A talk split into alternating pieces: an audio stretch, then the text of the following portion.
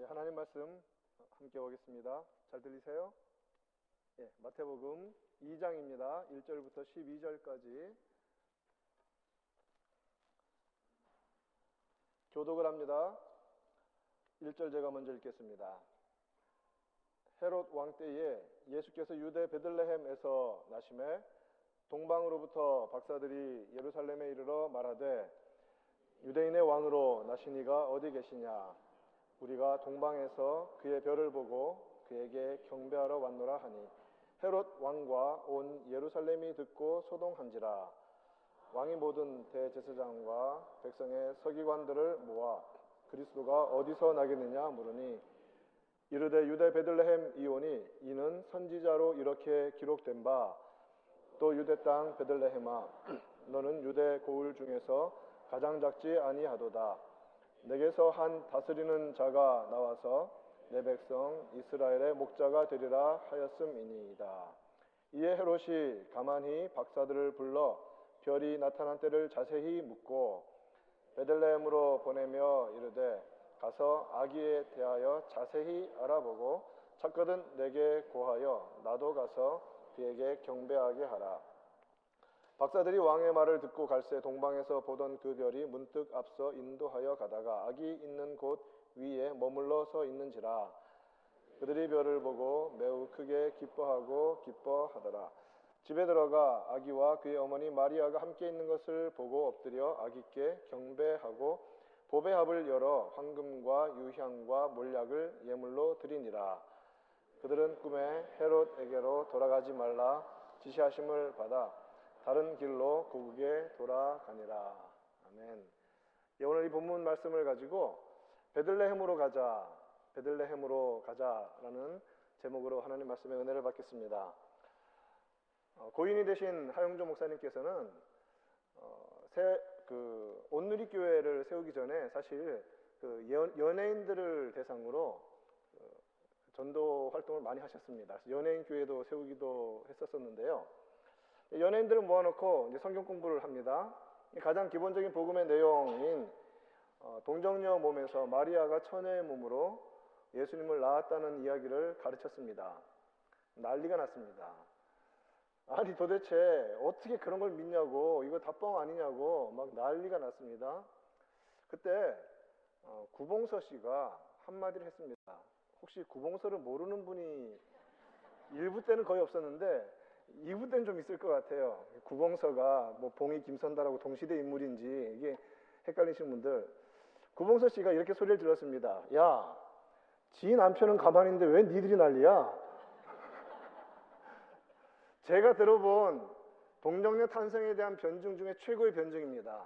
여러분 한번 따라해 볼까요? 야, 지 남편은 가만히 있는데 니들이 왜 난리야?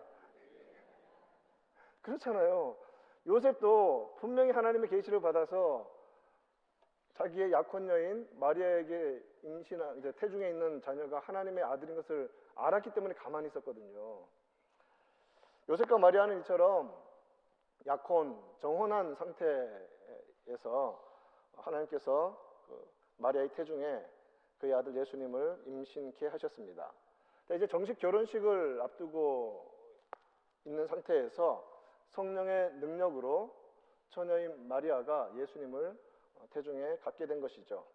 자, 그때 마침 로마가 당시에 그 지중해 연안의 모든 나라들을 다 통치하고 있었는데 그 모든 나라들의 백성들은 자기 고향으로 가서 호적을 등록하라는 그런 명령을 내립니다.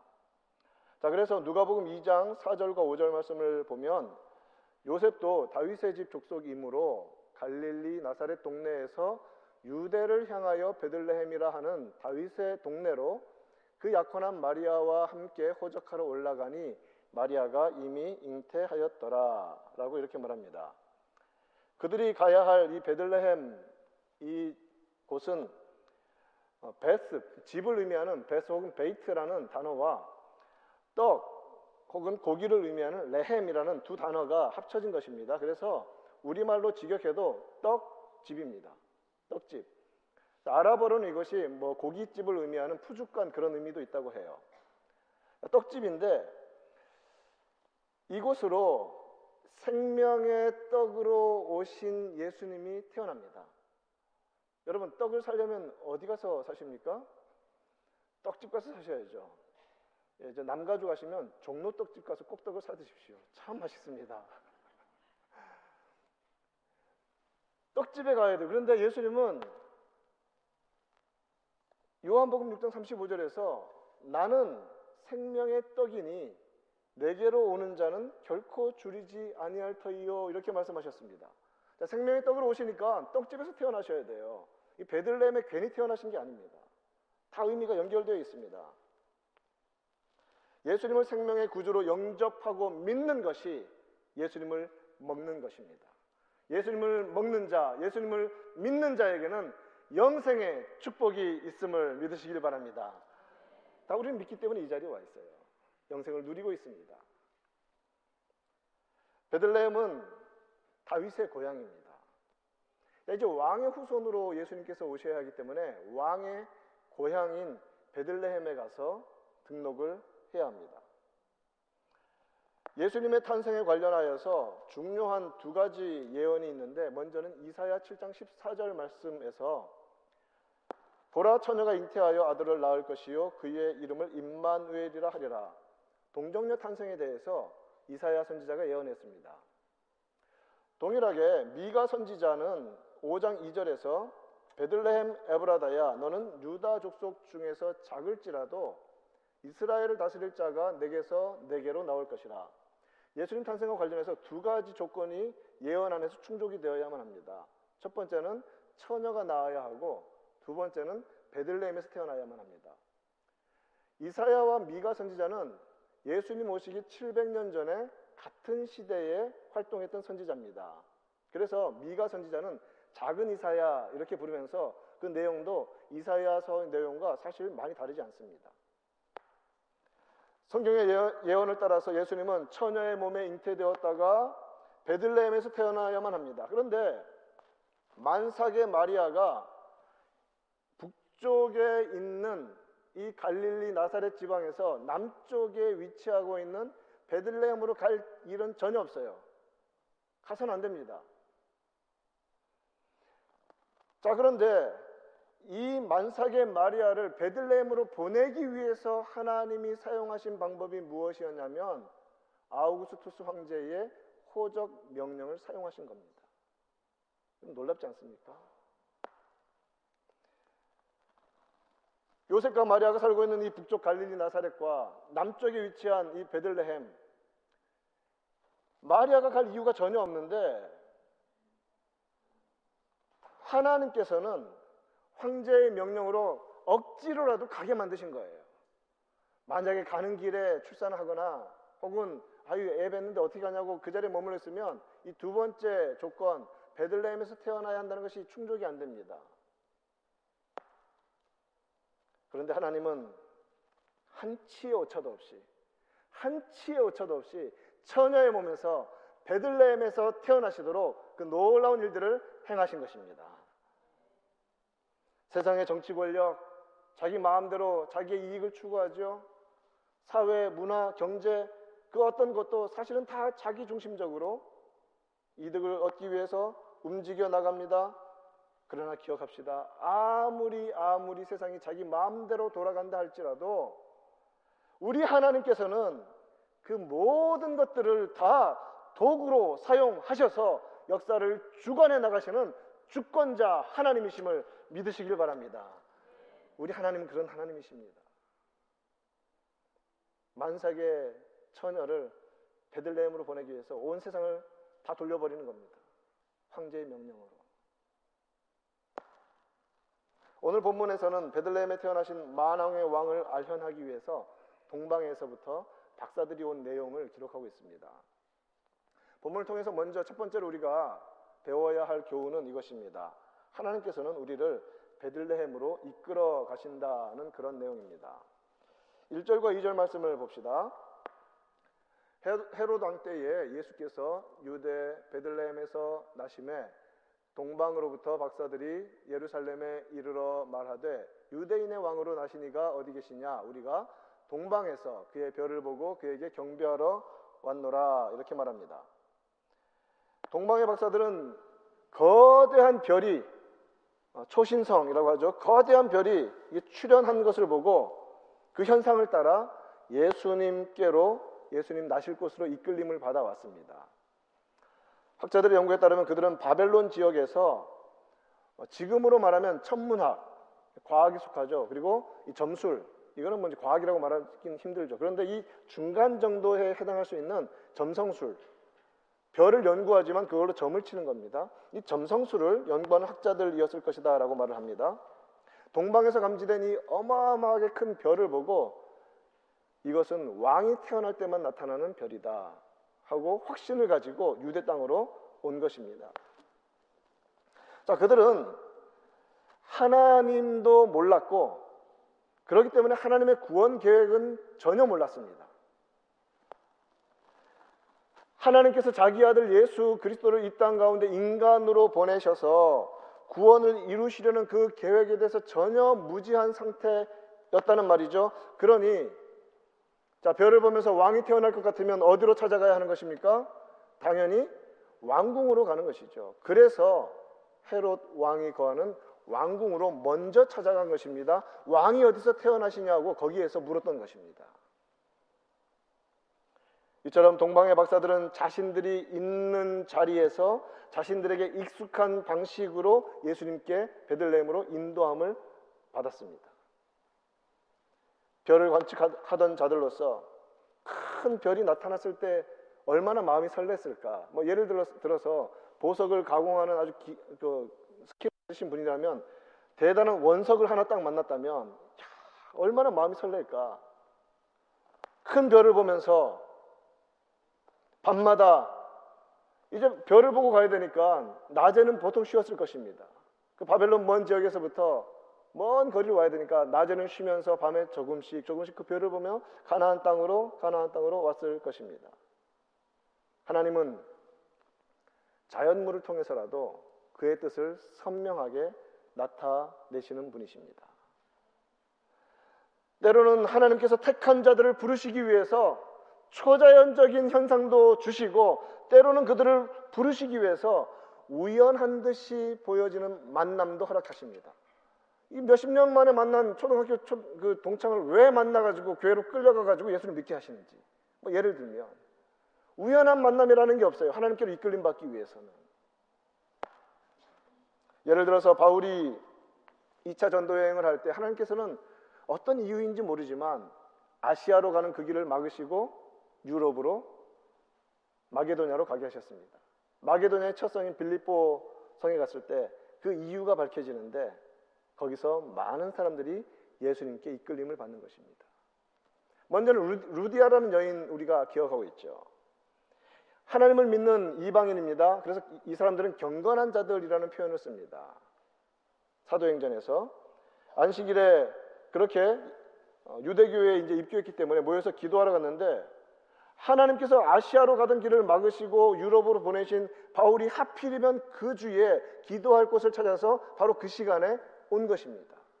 와서 예수 그리스도를 전하고 하나님께서 루디아의 마음을 열어서 예수님을 영접하게 하십니다. 또한 그, 그곳에서 빌립보에서 귀신 들린 여종이 평생을 주인들에게 착취당하며 살다가 바울이 예수 그리스도 이름으로 귀신을 내쫓아 버립니다. 성경에 보면 예수 그리스도 이름으로 고침받은 모든 사람들은 다 예수님의 제자가 되었습니다. 그러므로 성경이 굳이 이 여인에 대해서 말을 안 했을지라도 분명히 예수님의 사람이 되었을 것입니다. 또한 간수는 어떻습니까? 간수는 보통 로, 퇴역한 로마 군인이라고 우리는 잘 알고 있습니다. 자신의 직무에 충실한 자들입니다. 어, 상관들이 매질을 하라고 하니까 이 사람들이 죄인인지 아닌지 상관없이 매질을 합니다. 바울과 신라를 죽도록 매질을 합니다. 감옥에 들어갔습니다. 그런데 이 사람들은 어떤 사람들인지 감옥에 들어가서 찬양을 하고 기도를 하고 즐거워합니다. 갑자기 지진이 일어납니다. 옥문이 열렸습니다. 한밤중입니다. 그러면 탈출하나 할 죄수가 어디 있습니까? 이제 나의 경력은 다 끝났구나. 자결하려 합니다. 그러나 그 자리에 흔들림 없이 남아있던 바울과 신라를 보면서 절규합니다. 선생들이여, 내가 어떻게 하여야 구원을 얻으리까? 그때 그에게 주어지는 대답은 무엇입니까? 우리가 너무나 잘 아는 말씀입니다. 주 예수를 믿으라. 그리하면 그리하면 너와 내 집이 무엇을 얻으리라? 구원을 얻으리라. 루디아, 귀신 들린 여종, 간수, 그 외에도 많은 사람들이 있었겠죠. 다 저마다 예수 그리스도 아니면 만날 이유도 없는 사람들이 하나님의 그 놀라운 섭리 아래서 한 교회로 모이게 되는 것입니다. 주님은 이처럼 자연스럽고 일상적인 일들을 통해서 우리를 부르시기도 하십니다. 뭐 여기 그 어머니의 태중에서부터 어, 교회의 단인 그래서 모태신앙이라고 부르는 그렇게 자연스럽게 자연 너무나 자연스럽게 신앙을 가지신 분도 있지만 또 어, 다른 경로로 어, 예수님을 영접한 분들도 있을 것입니다. 그러나 어떤 경우든지 때로는 하나님께서 오늘 이 동방 박사들의 경우처럼 특별한 자연 현상이나 기적적인 역사 아니면 절망, 낙심, 상실, 외로움, 고통 이러한 것들까지도 하나님은 사용하셔서 결국은 어디로 이끌어 오시냐면 예수님께로 베들레헴으로 이끌어 가시는 역사를 우리 하나님은 행하시는 것입니다. 이유는 한 가지입니다. 예수님 만나라는 거예요. 이처럼 하나님께서는 구원하시기로 작정하시고 태초 전부터 택하신 사람들은 절대 놓치시는 법이 없습니다. 여러분 예수님께 예수님 이름 믿어 구원받은 백성이면 딴 데 갈 생각은 아예 접으십시오. 우리 주님은 결코 놓지 않으십니다. 데살로니가 후서서 2장 13절 말씀에서 주께서 사랑하시는 형제들아 우리가 항상 너희에 관하여 마땅히 하나님께 감사할 것은 하면서 감사할 이유를 말하는데 하나님이 처음부터 너희를 택하사 성령의 거룩하게 하심과 진리를 믿음으로 구원을 받게 하셨기 때문이다라고 말합니다. 이 자리에 있는 우리 모두를 하나님께서 이 온 우주 만물을 지으신 하나님께서 여러분 정신 차리고 좀 들어보세요. 그냥 넋을 놓고 듣지 말고 이 온 우주 만물을 지으신 하나님께서 그 하나님께서 친히 세상을 짓기 전에 택하시고 하나님이 친히 성령으로 거룩하게 하시고 하나님이 친히 진리를 믿게 하셔서 그래서 우리는 이 자리에 있습니다. 하나님이 하십니다. 구원은 하나님의 일입니다. 하나님의 자존심이 걸린 일이에요.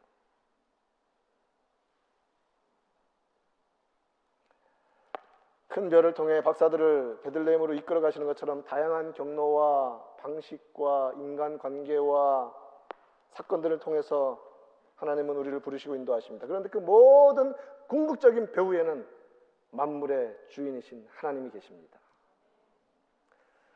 미국에서 살고 있는 우리들은 그런 것들을 많이 경험합니다.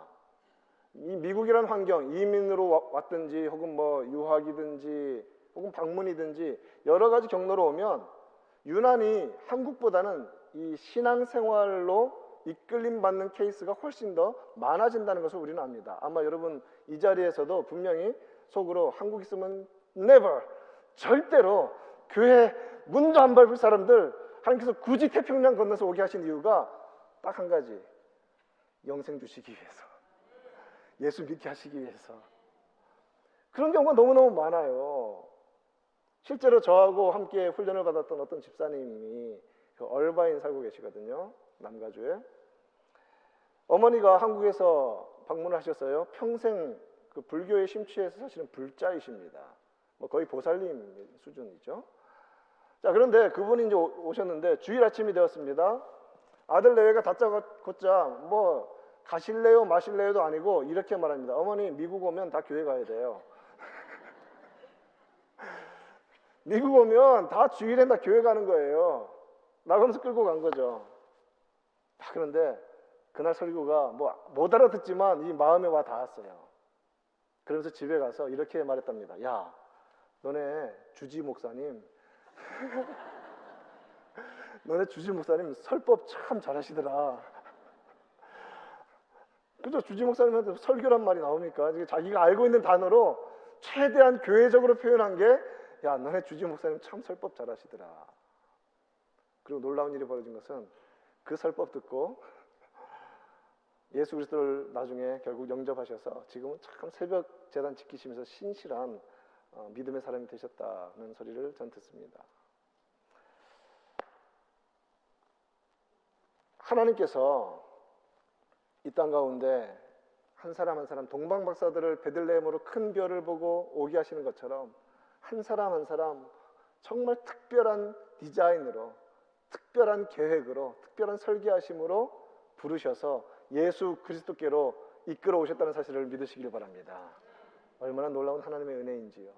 자, 그렇다면 왔으면 그 다음에 좀 심화 과정이 있습니다. 그것이 두 번째인데 뭐냐면 말씀의 정확한 인도하심을 받아 베들레헴으로 가야 한다는 것입니다. 자, 별을 보고 왕궁으로 왔다면 이제 거기에서는 말씀의 인도를 따라 베들레헴으로 가야만 합니다. 두 번째 단계죠. 하나님께서는 구약의 예언을 통해서 메시아가 나실 곳을 정확하게 알려 주셨습니다. 동방박사들은 큰 별의 인도를 따라서 왕이 나실 법한 왕궁으로 왔지만 이제 말씀으로 가장 정확하게 인도함을 받습니다. 오늘 본문 4절과 5절, 6절을 봅시다. 왕이 모든 대제사장과 백성들의 서기관들을 모읍니다. 묻습니다. 그리스도가 어디서 나겠느냐? 이르되 유대 베들레헴 이오니 이는 선지자 미가 선지자 선지자이죠. 이렇게 기록된 바 또 유대 땅 베들레헴아 너는 유대 거울 중에서 가장 작지 아니하도다. 내게서 한 다스리는 자가 나와서 내 백성 이스라엘의 목자가 되리라. 예수님을 제대로 만나기 위해서는 이제부터 말씀의 인도를 받아가야만 합니다. 별을 보고 왕을 왕으로 오실 어, 분을 찾아왔는데 이제는 말씀이 선포됩니다. 여러분 한번 생각해 봅시다. 박사들이 얼마나 놀랬을까? 얼마나 놀랬을까? 왜냐하면 자신들은 점성술사로서 그저 별을 관측하고 왔을 뿐인데 오니까 이 새로운 세계가 열려 있는 거예요. 뭐냐면 그 땅에 이미 700년 전에 그 메시아가 어디서 태어날 것인지 정확히 핀포인트 딱 해가지고 가르쳐 주신 정확한 기록된 말씀이 있다는 거예요. 너무나 놀랍지 않습니까? 그렇기 때문에 이제 그들은 밤에만 별을 보고 희미하게 쫓아가던 그 길이 아니라 말씀 듣고 말씀을 따라서 베들레헴으로 갈 수 있습니다. 환한 대낮에도 갈 수 있어요. 왜? 베들레헴 가면 되니까. 말씀을 쫓아서 예수님께로 가는 것입니다. 말씀을 붙잡고 가는 그 길에 정확하게 별도 베들레헴 위에 멈추어 섭니다.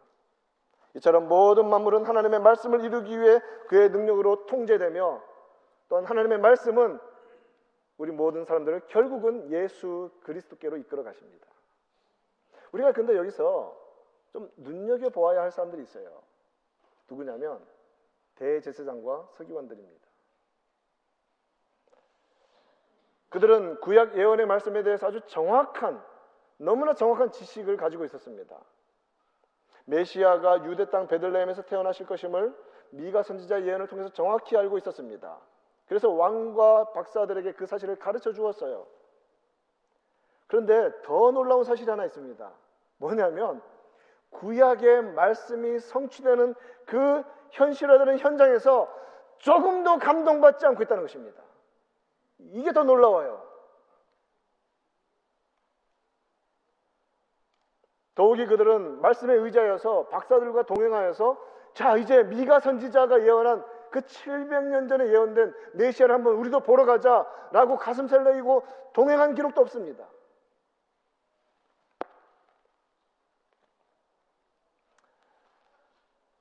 큰 별을 통해 박사들을 오게 하신 하나님의 기적에도 반응이 없었습니다.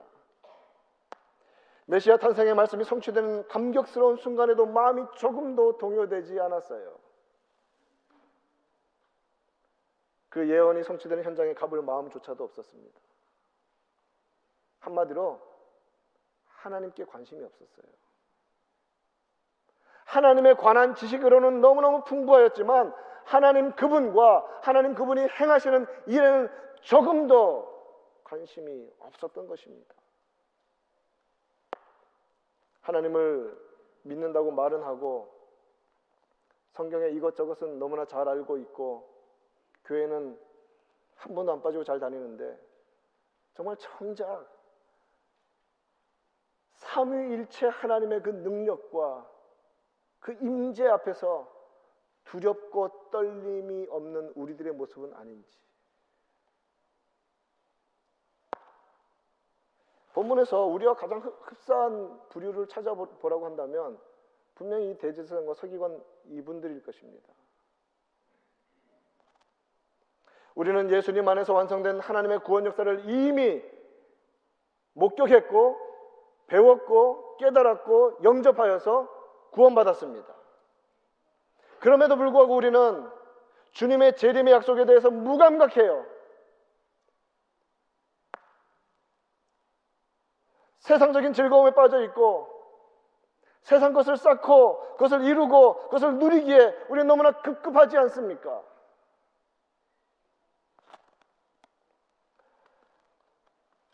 대제사장과 서기관들처럼 우리는 이 성탄의 계절에 성육신하신 구세주의 탄생을 감사하지 않고 너무 너무 무덤덤해져 있지 않습니까? 그래도 최소한 3, 40년 전, 한 4, 50년 전에 한국에서는 그나, 그래도 새벽송이라도 돌면서 가슴 설레고 예수님 오신 거 고, 고맙고 너무너무 좋고 그랬는데 이제는 그런 가장 기초적인 기쁨들이 사라져 버리는 것 같아요.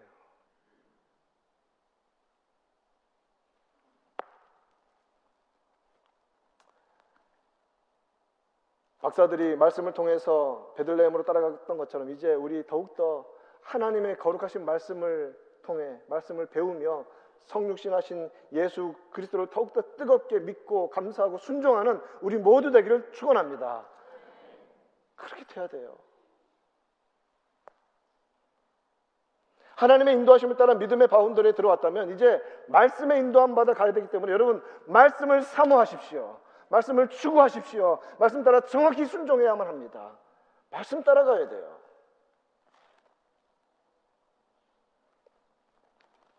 동방 박사들은 별을 따라왔지만 이제 말씀의 인도를 따라서 예수님을 만났죠.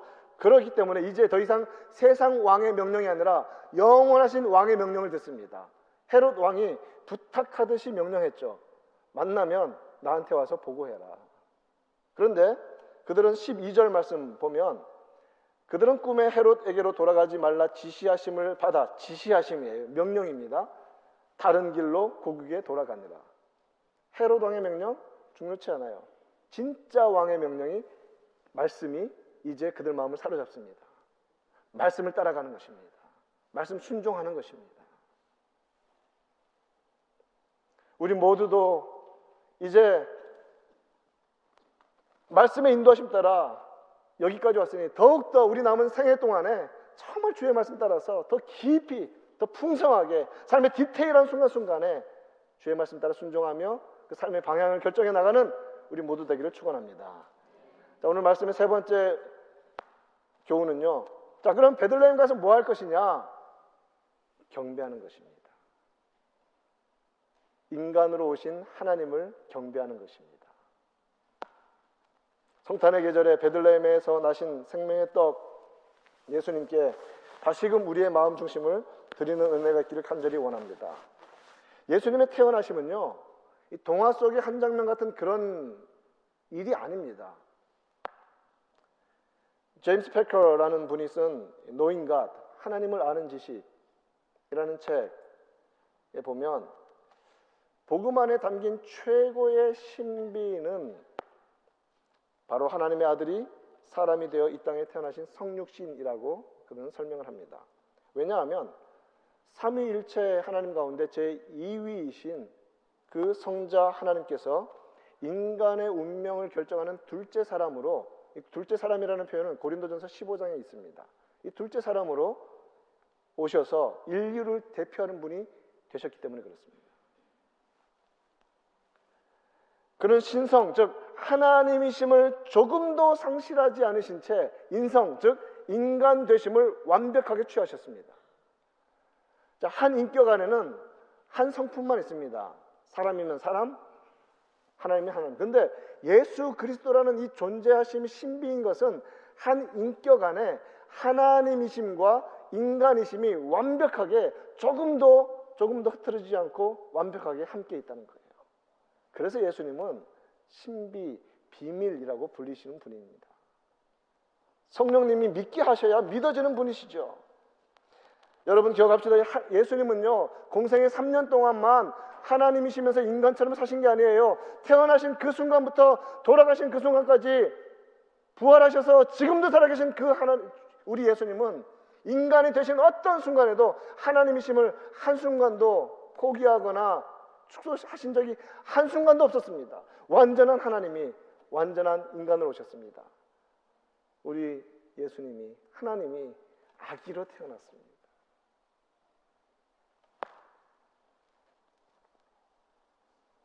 그렇기 때문에 우리 예수님은 우리를 아시는 거예요.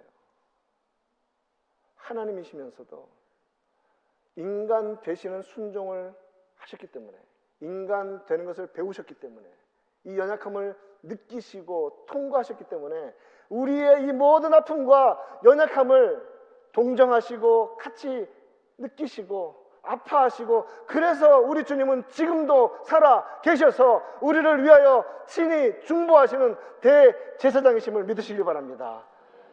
멀리 계신 분이 아니에요. 우리와 같이 되신 분이 있기 때문에 그게 영원토록 가능해진 것입니다. 베들레헴은 창조주 하나님께서 피조물이 되기 위하여서 들어오신 것입니다. 이제 베들레헴으로 다시 한번 가봅시다. 말씀이 육신이 되어 태어나신 것입니다. 지난 여름에 식구들하고 보스턴에 잠깐 다녀온 적이 있었는데 가는 길에 그 메사추세츠주의 그 플리머스라는 곳이 있습니다. 그곳은 어, 메이플라워호를 타고 대서양을 건넌 청교도들이 1620년 12월 21일에 첫 발을 내디딘 미국 땅입니다. 그래서 그곳에 가면 혹시 여러분 가실 기회 있으면 가보시면 플리머스에 꼭 가, 보시기를 제가 어, 강추합니다. 가면 이, 이, 이, 그 돌덩어리 하나 있어요. 한번 보실래요? 그림 한번 예, 1620이라고 써, 써졌죠. 1620년에 조선시대 왕이 누구였죠? 하여간 근데 그건 모르겠는데 1620년에 청교도들이 신앙을 위해서 미국 땅에 제일 처음 발을 내딛은 날이 12월 21일이라는 거죠. 그래서 가면 저 돌만 있는 게 아니라 집을 잘 지어놨어요. 그래서 이게 기념물처럼. 근데 거기에 주변에 Plymouth Rock, landing place of the Pilgrims 1620 1620년 청교도들이 첫 발을 내딘 바위 landing place 베들레헴에 대해서 묵상하며 일주일 동안 설교를 준비하면서 갑자기 여기에 떠올랐어요. 아, landing place. 창조주의 피조물로서의 landing place.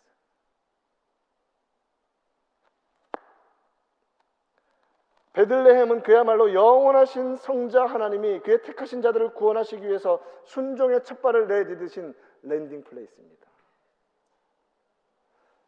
무한하심이 이 유한 속으로 들어오시기 위해서 닿으신 곳이 베들레헴입니다. 영원하신 하나님이 이 시간과 공간의 한계 속으로 이 제한 속으로 처음 들어온 그 자리가 베들레헴입니다. 그래서 여러분 비행장 활주로를 생각해 본다면 우리 하나님께서는 이 베들레헴을 landing place로 사용하시기 위해서 룻부터 보아스부터 다윗부터 계속해서 이 얼마나 치밀하게 이 베들레헴에다가 활주로 작업을 하셨는지 몰라요. 때가 참에 우리 주님께서 soft landing 하시는 것입니다. 베들레헴으로.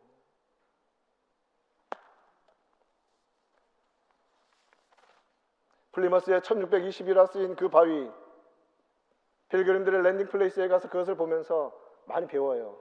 하, 내 신앙은 어디에 있는가? 신앙을 위해서 저렇게 목숨 걸고 온 사람도 있었는데 자녀들에게도 할 말이 있죠. 야, 우리 예수 잘 믿자. 너는 역사 배우지 않았니?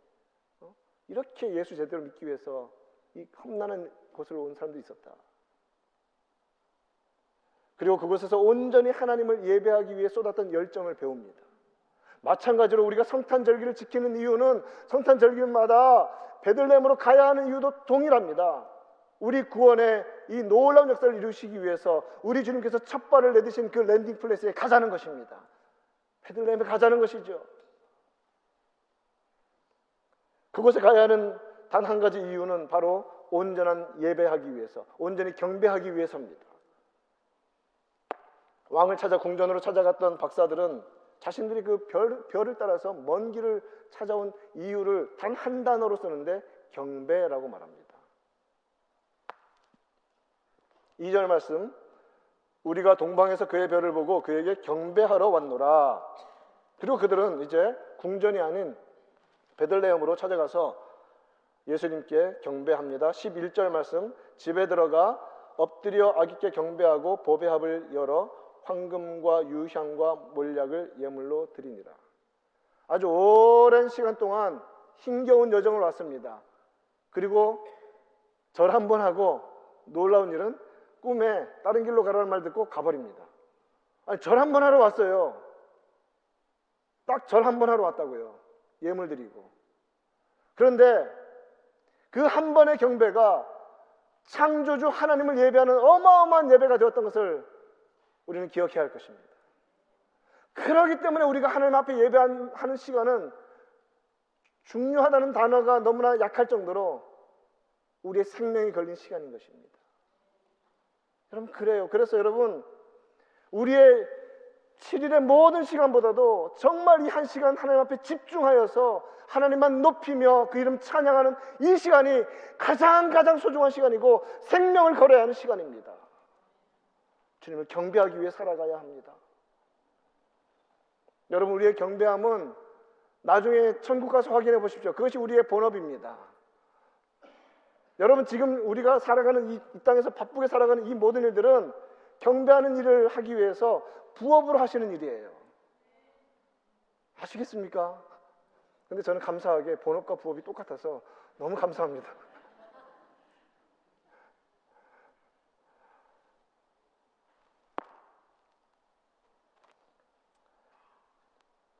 예수님, 예수님을 경배하고 바로 돌아갔습니다. 이 성탄절기에 우리의 예배가 그런 정말 간절한 예배 되기를 간절히 원합니다. 정말 집중된 예배. 예수님은 생명의 떡으로 자신을 우리에게 주시기 위해서 떡집으로 내려오셔서 태어나셨습니다. 요한복음 6장 51절에서 말하는 것처럼 나는 하늘에서 내려온 살아있는 떡이니 사람이 이 떡을 먹으면 영생하리라. 내가 줄 떡은 곧 세상의 생명을 위한 내 살이니라. 예수님께서는 근본적으로 하나님과 본체이시지만 하나님과 동등됨을 취할 것을 여기지 아니하시고 자기를 비우시고 자기를 낮추셔서 이 땅 가운데 우리와 같이 되셨습니다. 종의 형체를 가지사 우리와 같이 되셨고 사람의 모양으로 나타나사 우리 죄를 대신하여 십자가에서 자신을 죽이심으로 말미암아 하나님이 그를 가장 높이 올리셨습니다. 이 성탄의 계절에 우리의 마음 중심을 베들레헴으로 향하는 은혜가 있기를 간절히 축원합니다. 저와 여러분의 베들레헴은 어디입니까? 창조주께서 그 영원전부터 택하신 자들을 살리시기 위해서 죽음에 순종을 하기 위해서 들어오신 자리 그 자리가 베들레헴입니다. 복음의 기초를 확인하자는 것입니다. 진정한 구원의 믿음이 시작되는 자리이고 하나님의 구원의 역사가 시작이 되는 자리입니다. 하나님의 아들이 피조물이 되시어서 사람이 되어 오심으로 말미암아 그러므로 우리는 그분을 믿고 받아들이고 그 사실로 말미암아 감사하며 경배하는 절기가 성탄절입니다. 이 성탄절 특별히 2018년에 더욱더 우리의 마음 중심을 집중하여서 아들을 아끼지 아니하시고 우리 모든 사람을 위하여 내어주신 하나님의 그 사랑에 감사하며 경배하는 우리가 되기를 간절히 축원합니다.